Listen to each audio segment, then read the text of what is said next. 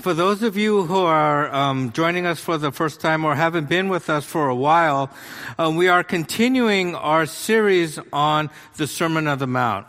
And, and part of the reason we're doing this is because the whole purpose of this ch- of the church really is to help put you and guide you and to help you put you, your lives in place, certain places where the Holy Spirit can transform you. And so what does the Holy Spirit want to transform us into?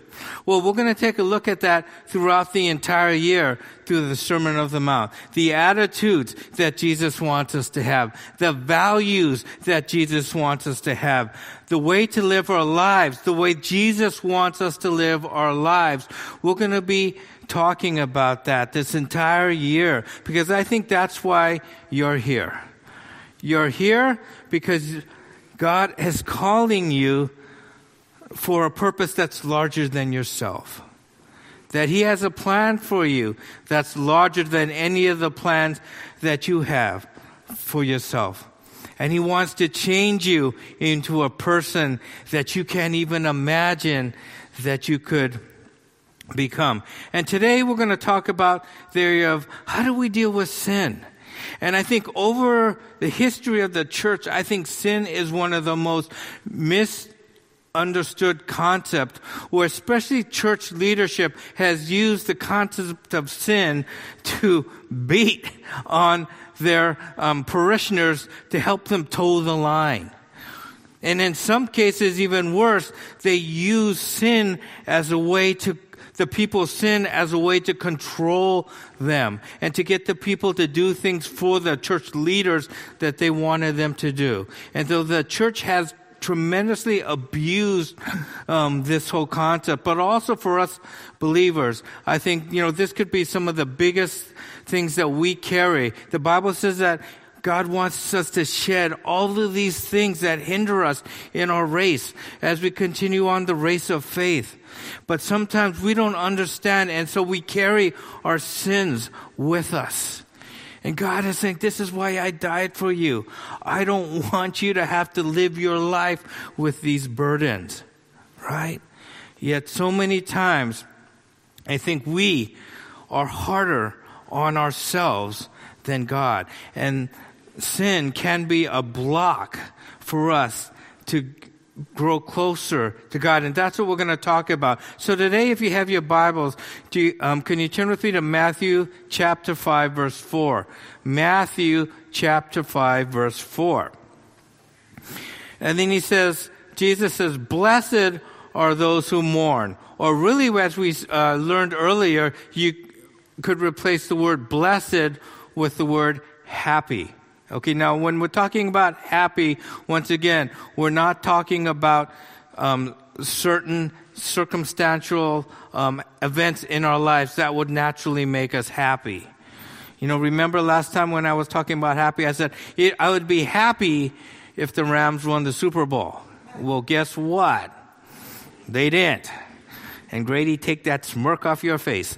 Um, and um, but that was sad, right? And so my happiness was circumstantial based upon the outcome of the game. But that's not what Jesus is talking about here. When he says happy, happy is the deep um, contentedness we have or the joy we have when our life is right with God. And so that's what he's talking about here. But once again, once again, this is paradoxical. It's like, happy are those who mourn. That'd be like saying calm are those who are agitated. Hmm. Confident are those who are afraid. It doesn't make sense. However, when you take a look at what Jesus is saying here, he's saying, Happy are those who mourn. And when I was younger in my faith, I thought, okay, what this was, what this meant was um, that Whenever I go through a situation that's difficult, that causes sadness or grief, that I should be happy because God would offer comfort. And so when I was growing up, that's what I thought this verse meant, right? But as I started growing in my faith and understanding exactly what Jesus was trying to do, I realized that that's really not what he was saying here. Because God will always provide comfort for those who seek him. And when Jesus came, he was, when he was talking about the Sermon on the Mount, when he was communicating this sermon, he was saying that I am establishing something totally new, something that you haven't seen before. The old covenant, you know, that's gone. I am ushering something totally new. However, God's comfort, you know, had always been there. Whenever um, is whenever you know the Israelites you know went through situations where um, they faced sorrow, God was always there to comfort them. It's nothing new, right? And if you look in your Bibles to Second Corinthians um, one verse, uh, chapter 1 verse 3, the apostle Paul says, Praise be to God and Father of our Lord Jesus Christ, the Father of compassion and the God of all comfort, who comforts us in all our troubles so that we can comfort those in any trouble with the comfort our, we ourselves receive from God. God will always comfort us. God has, throughout history, God has always shown comfort and compassion to people who seek Him. So this isn't something new. At least for the Israelites, this wasn't something new. So what is Jesus trying to say here when he's saying, happy are those who mourn? And basically what he was saying here is happy or blessed are those who mourn over their sin for they will be comforted. For they will be comforted. Now, this was something that was totally new. Totally new. Because back then, you gotta remember in the old covenant, how did they receive forgiveness of sins? They sinned, they went to the temple, and they sacrificed an animal for their sins. Now, there were examples of, you know, Israelites mourning over their sin, but the vast majority of the time is because they were caught and they were punished for their sins.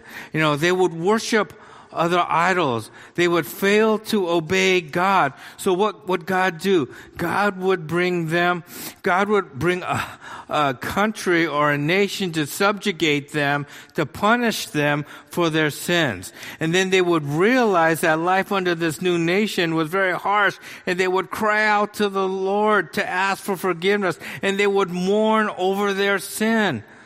But it wasn't because oh gosh, you know, I, we did something wrong. It was like, oh, life is miserable. God, forgive us, you know. And then what would God do? God would forgive them, right? And God would restore them, and they'd be blessed again. And then what would Israel do? They'd forget all about that, and they would go worship idols again and do their own thing, and God would bring another nation, and then they would cry out to God, mourning over their sin. Well, once again, it was just because they were subjugated by another country. But what Jesus is saying that in his kingdom, in his kingdom, forgiveness of sins is not a matter of sacrificing an animal. Forgiveness of sins is a matter of the heart that God is looking into each individual to see their heart, to see how they view um, sin and how it affects their relationship with God. Because, you know, I don't really know how the Jews viewed sin back there, but if it was me and if I did something wrong, I said, okay, here, all I have to do is go to the temple. Here, here's some money, sacrifice a dove, I'm good. Right? And, and, and I'm not sure how much I'd mourn for my sin because it's like it's just taken care of. All they do is pay for an animal. They might, you know, they sacrifice that animal. I'm good. I could go on to um, do whatever I want. But Jesus is saying no. From now on, you know, God's going to be looking at your heart. It's your heart condition that matters, you know. And He's asking us to mourn because it shows how much we care about God and how much sin hurts God when we don't follow his commands. It's just like our relationships, right? In every relationship we have, whether it was with our friends, with our siblings, with our spouses, boyfriends, girlfriends, bosses, whatever, there are certain expectations of behavior that we have of one another, right? When you get married, husbands, you find out really quick what the expectations are from your spouse on where dirty clothes are supposed to go, right? It's not supposed to be on the floor where I could just go and I could just pick it up and put it on again as I'm going out the door, right? And if I loved and cared for my spouse and I knew that was important, what would I do? I'd put the clothes where it belonged, either in the dresser or in the hamper, right? Doesn't that make sense? Right. If you care about somebody, you would obey what they would want, or you would act in a way that you know um, they would want you to behave, right? But we all know how to push somebody's buttons, right? It's if you're upset at your friend, if you're upset at your spouse, if you're upset at your parents or your kids, what do you do? You know what they expect and you do the exact opposite. Why? Boom. You're pressing their buttons, right? And we all know how to press those buttons to people who are close to us. And we're doing it what? Not to love them. We're doing it to agitate them. You know, that's why we're doing it, right? Pushing buttons is not an act of love. It's an act of selfishness, right? So, you know, if we, you know, love Jesus, if we love God, wouldn't it be natural for us to want to do what God wants us to do? But when you think about that, God is not just wanting us to do certain things to, you know, make our lives miserable. God created us. He knows the best way for each one of us to live our lives. And He's given you the plan. He, he says, you guys, I created you. I know you. The best way for you to live your life, it's outlined in scripture. And if you would follow it, you would live the life that I always intended you to live. Why? Because I love you and I want that for you. However, you know, this is easier said than done, right? It's easier said than done. Um, if we go to Romans 7, Romans 7, starting with verse 15, and this is what the Apostle Paul writes, and he says, I don't understand what I do. For what I want to do, I do not do but what I hate, I do. Now, this is the Apostle Paul, who has more theological knowledge in his little pinky than I have in my entire life, right? And here he's perplexed. This is the apostle Paul, the, uh, the super apostle. He's perplexed. Why? He's perplexed over his life and the way, you know, what, the way he's living out his life in relationship to what, to sin, right? He says, I don't understand what I do. For what I want to do, I do not do it. Okay? But what I hate, that I do. And if you continue on, he says, and if I do what I don't want to do, I agree that the law is good. If I do what I don't want to do, I agree that the law is good. We all know there's a law against stealing, right? But if I steal and I'm just doing it because maybe um, my family's hungry and they need something to eat, and I go and take something because I really need it, or maybe I can't afford uh, a Christmas present for my kids, so I steal.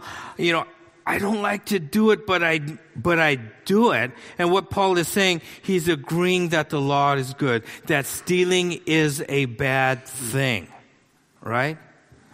However, um, if you do it and you want to do it and you don't care, what are you saying? Ah, stealing's a, it's a ridiculous law anyway.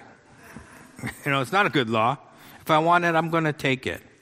But what Paul is saying here is that, yeah, he's doing things that he doesn't want to do, that were set out by God's law. And he realizes that because of this, God's law is good. God's law is good. I should be obeying it because it's good, but I'm having trouble. I'm having trouble. Then he goes on and he says, and it is no longer I myself do it, who do it, but it was sin living inside me. Now, this is important. Paul is not making an excuse for himself. He's not saying, okay, well, the devil made me do it. You know, that's not what the apostle Paul is saying here. But he realizes that, you know, God set up certain laws that without the law, you wouldn't know that there was right or wrong. Meaning, if there was no speed limit on San Gabriel Boulevard and I happen to be going 90 miles an hour down, going down San Gabriel Boulevard, I'm not doing anything wrong, right? because there is no law. However, you put a, a, signpost up there saying 35 miles an hour, now I know. Now I know. If I go faster than 35 miles an hour, there's a good chance I'm going to get a ticket. Why? Because I'm breaking the law. Whereas before there was no sign, no law. It's okay. Now there's a sign, whoops, there's a law that God has um, put in place. And so, what, what Paul is saying, he's not making an excuse, but he understands that there are things now that he agrees that are good. That the law that God, the, the way God wants us to live, it's a good way to live our life. But there's something inside of him that's keeping him from doing that. Because he wants to obey God. He wants to follow God, but there's something else inside him that's keeping him from doing that. And then let's go on to the next word, verse. For I know that good itself does not dwell in me, that is, my, in my sinful nature. For I have the desire to do what is good, but I can't carry it out. Apostle Paul is saying, I want to do good. I want to do good but I'm having problems carrying it out. And the thing that compels us to do wrong is our sinful nature. And this is what the apostle Paul was talking about. There's something else inside him that's compelling him to do the things that he doesn't want to do. Each one of us have a sinful nature, and it does not go away the time that we become a disciple of Jesus Christ, right? And so a lot of us struggle with that because we think, well, if I'm a Christian now, aren't I not supposed to sin? What's going on here? How come I'm struggling so much? Well, guess what?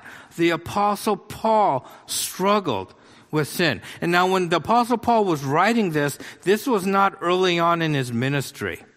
This was at the height of his ministry where he wrote this. He understood you know, about the lifestyle that God lived. He was a mature believer at this time, and yet he still struggled it, struggled with sin. It's still there. You know, over time, Christ transforms us to overcome sin, but our sin nature will still be there. And he goes on to say in verse 19, For I do not do the good I want to do, but the evil that I don't want to do, I do, this I keep doing. Right? You golfers, you, you, you get this, right? You understand this. Meaning, I want to hit the ball that way, but it goes that way. Okay? I do not want to hit the ball that way, but the ball goes that way. That's exactly what the apostle Paul is saying here. So golfers, next time you go on your outing and you hit the ball and you think it, you want it to go that way and you go that way, think of this verse and contemplate scripture as you're on the golf course. But this is what the apostle Paul is saying right here is the things I want to do, I don't do. But the things I don't want to do, that I am doing. Then he says, Now if I do what I do not want to do, it is no longer I who do it, but sin living in me that does it. So I find this law at work. Although I want to do good, evil is right there with me. So Paul's saying that, okay, guys, listen up. There's a principle here that when I want to do good, evil is right there with me. It's not like I want to do good and I'm here and evil is way over here. No. What Paul is saying, evil is right there with me. And this is why I tell people, you know, our, our, our goal is not to judge people, especially when they make mistakes. Why? Because each one of us is capable of that. And this is something that we have to understand that we could we should never say I'm never going to do that. That might happen to so and so, so and so did that, but it'll never happen to me. Uh, evil is right there with us. It can happen to us. That's why we always need to be on our guard. We can't let our guard down because we are capable of everything that we might point our finger at um, of, of, of, other people. Right? And that's what Paul is saying. And he says, um, for my inner being, I delight in God's law. My soul says, you know, God's word is good and I delight in it. You know, God's word is perfect. God's word brings me my soul nourishment. God's word is correct and I delight in God's word. But, but, I see another law at work at me, waging more war against my mind and making me a prisoner of the law of sin that is at work within me. He says, What a wretched man I am. Who will rescue me from this body that is subject to death? This is Paul mourning over his sin. Right? He gets it. He gets that he agrees that God's law is good, that the Bible, that the word is good, but he's having, he struggles with doing what he says. And conversely, he actually does what it says that he shouldn't be doing. He's struggling with this. This is what we call mourning. Blessed are those who mourn. And then all of a sudden he goes and he turns to thanksgiving. And then he goes, thanks be to God who delivers me through Jesus Christ our Lord. Then I myself in my mind am a slave to God's law, but my, in my sinful nature, I am a slave to the law of sin what he does is he takes his focuses off him and he focuses it on God. And that he himself cannot rescue himself from this situation.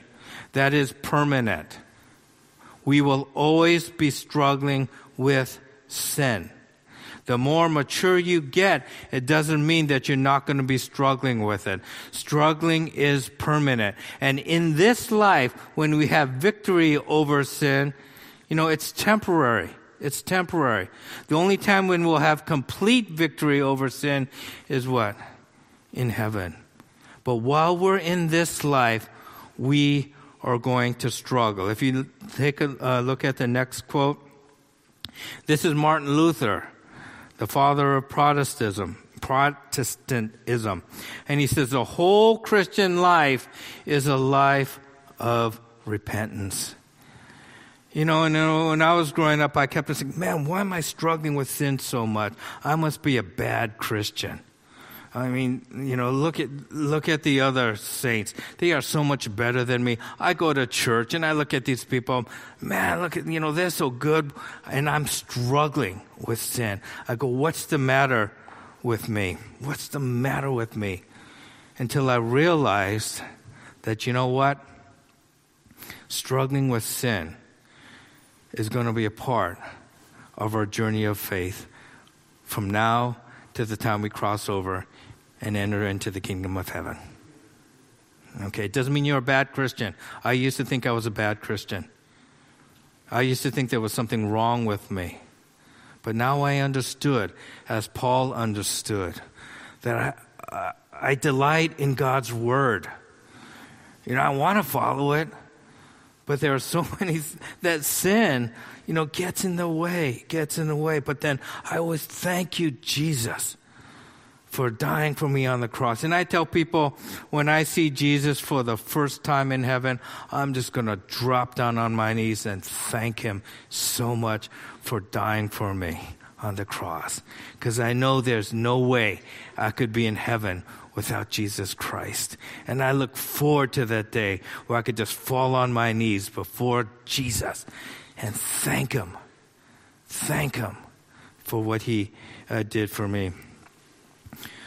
But like so many of us who beat ourselves up, Paul says, okay, I'm going to focus on God instead of beating myself So, how do we deal with it? Well, the first thing we need to do is we need to reorient your view of sin. Reorient your view of sin. And in Ezekiel 36 26, the author writes, I will give you a new heart and put a new spirit in you. I will remove your heart of stone and give you a heart of flesh. And I will put my spirit in you and move you to follow my decrees and be careful to keep my laws. Amen to this verse right here. And this was a prophecy of the coming of the Holy Spirit, where basically the Israelites, they had a heart of stone. It was a heart of stubbornness and unresponsiveness to God's decrees. But he says, I'm going to replace it with a heart of flesh, a heart that can respond to me, that is no longer predicated on you going and sacrificing an animal because you could sacrifice an animal and have your heart be far from God right? All of us has experienced that. We could go through the motions. We could come to church. We could serve. We could be worshiping, but our heart could be far away from God. But this is what he was saying here. I'm going to give you a heart of flesh. That's going to be responsive. But he also said, this is great. He says, and I will put my spirit in you. Now remember in the Old Testament, the spirit came in and indwelled in individuals, certain individuals, but it was it wasn't permanent right? It wasn't permanent. That the Holy Spirit would come in individuals and the Holy Spirit would, His presence would leave. And this is why David, King David, when he was, sin, when he sinned with Bathsheba, he was so afraid that the Holy Spirit would leave him. And he prayed, God, I messed up, but do not take your Holy Spirit from me. It was that important to have David, for David to have the Holy Spirit living inside him. But we live in a different time now. Once the Holy Spirit indwells you, He's, He indwells you permanently. But what He says here, He says, I will put my Spirit in you and move you to follow my decrees. Who's doing the work? You? No, it's the Holy Spirit, right? So as long as you try to take on sin head on, it's not going to work. But the Bible says He's putting the Holy Spirit inside each one of us to move us to following His decree. And now we have that heart of sin that mourns over the sin. That said, God, I hurt you. I'm sorry. You know, I, help me to live the life that you want me to live because I can't do it without your Holy Spirit. But you know what? Mourning over sin and there's another thing that I came to realize too when I used to think that, oh man, I'm sinning all the time. You know, I must be a bad Christian. But then I came to realize that mourning over my sin, that my sin bothered me, that showed that I cared about God. Because if I didn't care about God, it wouldn't bother me at all. Whatever I did that was against God's word, that would have not bothered me at all. But the fact of the matter is, I care about my relationship with God. And that's why um, I was mourning. And so once I realized that, that was so freeing for me. That mourning over my sin showed that I cared about my relationship with God. Having a cavalier attitude of sin shows that, hey, we don't care. You know, we don't care. God, I know what your word says. I'm going to do it. I don't care. I can sleep well tonight. Shows that we don't care over our sin. But the problem is that we can quench the Spirit so many times that we could develop a seared conscience. Okay? And what's that? Is that the Holy Spirit comes and the Holy Spirit convicts us of our sin. Doesn't beat us over the head, you know, and call us a sinner. He comes in in that still small voice and he convicts us. Dave, you know what you said? You hurt, you hurt that person. Or Dave, by doing this, you showed that you didn't love your wife the way you're supposed to, right? But if you keep ignoring that voice, if you keep saying, you know what, I'm going to still do what I want to do, you're going to get a seared conscience. And then I guarantee you, that which bothered you will no longer bother you. In some instances, you could almost justify what you are doing and say, God, this is why I'm doing it. And it's actually right that I'm doing this. But I've been there too, where there are certain things that, oh, you know, bothered me about my relationship with God when I did these things. But it, through time of completely ignoring the Holy Spirit, I grew deaf to that. And then I couldn't care less about what I was doing, and it didn't even bother me that I was doing it. It didn't bother me one bit that I was sinning against God. And so my prayer was God, please give me my conscience back. Please restore in me a heart of flesh and remove this heart of stone that is so stubborn and is so hardened against your word that I don't even care. And guess what? God replaced my heart of stone. And He gave me that heart of flesh that once again I cared, whereas before I couldn't care less. God will do that. We need to re- ask God to reorient um, our view of sin. The next thing we have to do um, is ask God to reveal the sins in your life. And this is a prayer that I pray a lot, all the time. It says from Psalm 139, 23 and 24, Search me, O God, and know my heart. Test me and know my anxious thoughts. See if there's any offensive way in me and lead me in the way everlasting. You know, like we're saying, the more mature I thought I would be in Christ, the less I, I thought I would struggle with sin. But it seemed like the more mature I became, the more I continued to struggle with sin, and that perplexed me a lot. And said, God, if I'm supposed to be mature, if I'm supposed to be the disciple of, of your son, why am I sinning so much? Why am I still struggling with sin? And then I realized that God was fine tuning my conscience. That when I was younger in the faith, you know, it, the sins that I said, okay, don't steal. Don't hurt somebody. Watch your language. You know, those are the sins that, okay, these are big. Don't kill anybody. All right? Those are the big ones. Okay, I'll just concentrate on those, right? And I'm, but you know what? When I was younger, I really didn't care about poverty and people's lives. It wasn't even on my radar. Homelessness wasn't on my radar. Social justice issues, they weren't on my radar back then. But then as I grow, as I'm growing up, you know, and I, you know, all of a sudden God's revealing these things to me. Dave, you gotta care about those who are homeless.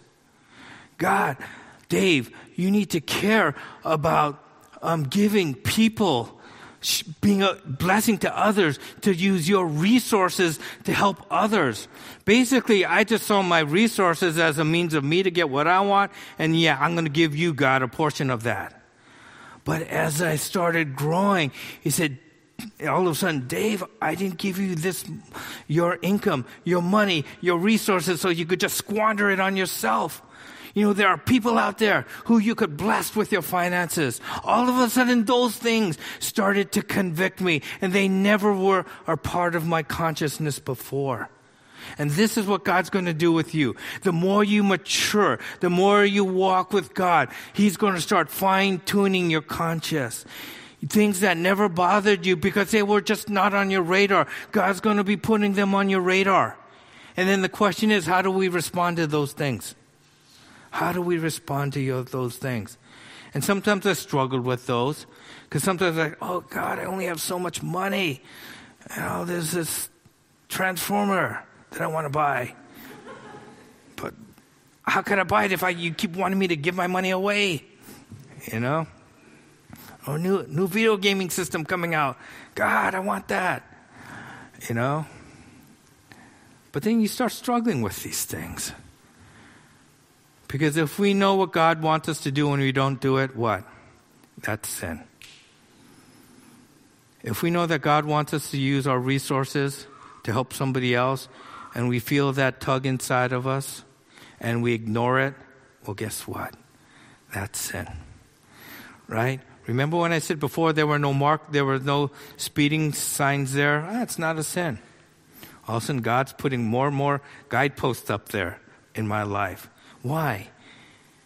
Because He's using those guideposts to refi- refine me to mold me into the person He wants, us, wants me to become. And the same thing was with you. So as you mature in your faith and as you're, you're struggling with these new sins, you should be praising God for that. Why? Because He's fine tuning your conscience. And if you don't know if there's anything that He that you're doing that you're not supposed to be doing, what?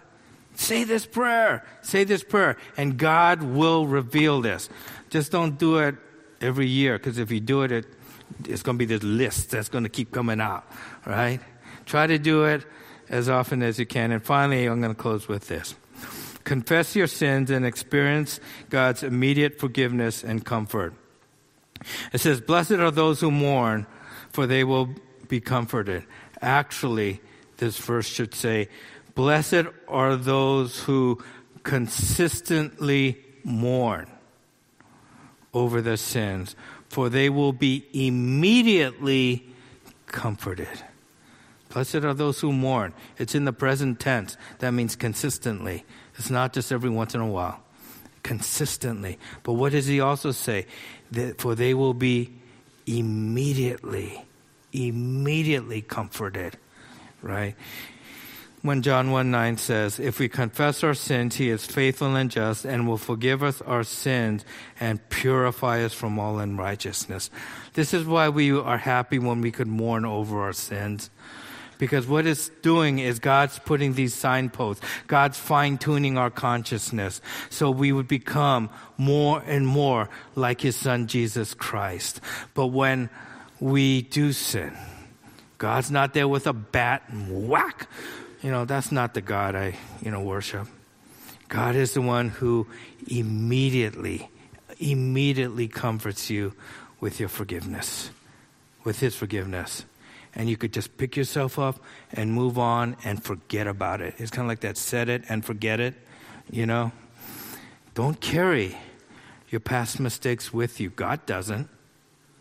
Um, God forgave you for those. Let it go. He does. He does. The worst thing you could do is keep beating yourself up over, you know, past mistakes. Because God doesn't do that. You know who wants you to do that? The devil. Because if he could keep you focused on your past mistakes, if he could p- keep you focused on the past, then you're not focusing on the present and where the Holy Spirit wants to guide you, where the Holy Spirit wants you to work, where the Holy Spirit wants to direct you to certain people that He wants you to direct to. So, what's our weekly challenge? Our weekly challenge is to read Matthew 5 4 and Romans 7 14 to 25 daily, especially you golfers. I want you to memorize Romans. So next time you're on the golf course, this will be the first thing that comes to your mind when you hit a shot that goes not the way you want it to go. Um, then make Psalm 139, 23 to 24 your prayer every day. Ask God to reveal, ask God to know your heart. Ask God to test you and to know your anxious thoughts, to see if there's any offensive way in me. Make that your prayer. Make that your prayer, and God will. then every sin that God reveals to you, confess it and experience God's immediate comfort. Okay, don't stew about it. Don't carry it. Let it go. Let it go. Let's pray. Oh, Father, we thank you so much for your forgiveness. Father, that you've given each one of us who have chosen to be your disciple a heart of flesh. And then you put your spirit inside each one of us to move us to want to obey and follow your decrees. And Father, we know that obedience to you is a sign of love. For in your word you say, if you love me, you would obey my commands. And yet, Father, as the Apostle Paul experienced, that is so hard. Because there's deep inside each one of us, Lord, there's this desire to want to serve you. There's a desire that wants to obey you. But Father, there's another part of in our life that wars against that and causes us to disobey you, even though we don't want to. So if you're sitting here right now, and there's something that happened in your past that you have done that you can't let go, that it's preventing you from hearing the Holy Spirit's guidance in your life. That it's experiencing you from experiencing the joy or the happiness that Jesus is talking about right now. I want you to just lift that up to the Lord right now and ask God to forgive you for that. Admit that you were wrong and ask God to forgive you for that right now.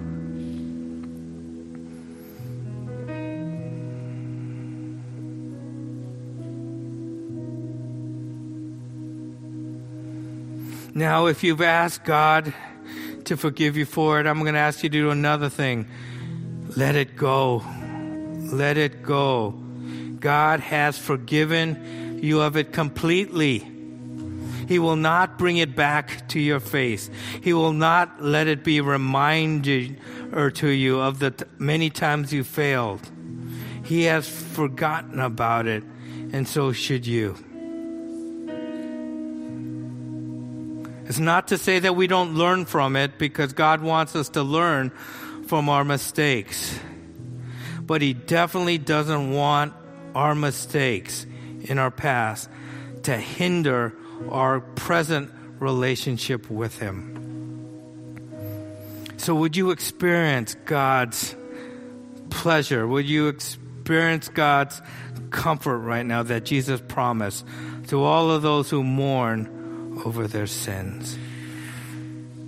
And for those of you who are harder on yourself than God is right now, would you realize that all God's doing is fine tuning your conscience to reveal more and more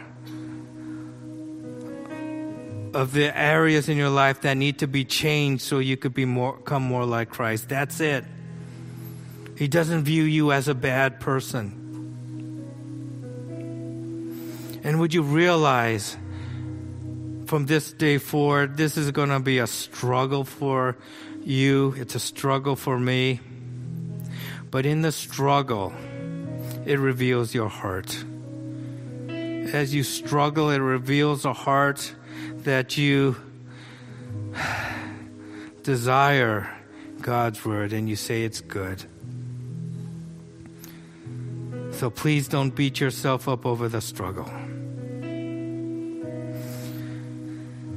Lord, I thank you that this place could be a place of healing and not a place of guilt. That this is a place where we could release, Father, the mistakes that we made, knowing that our sin is always beside us. But Father, as we sin, your grace is always there to pick us up to say that we are forgiven. So we thank you for that. And may we each leave this room as white as snow and not stained by the marks of sin because you, Father, have forgiven us for that. In your son's name we pray, amen.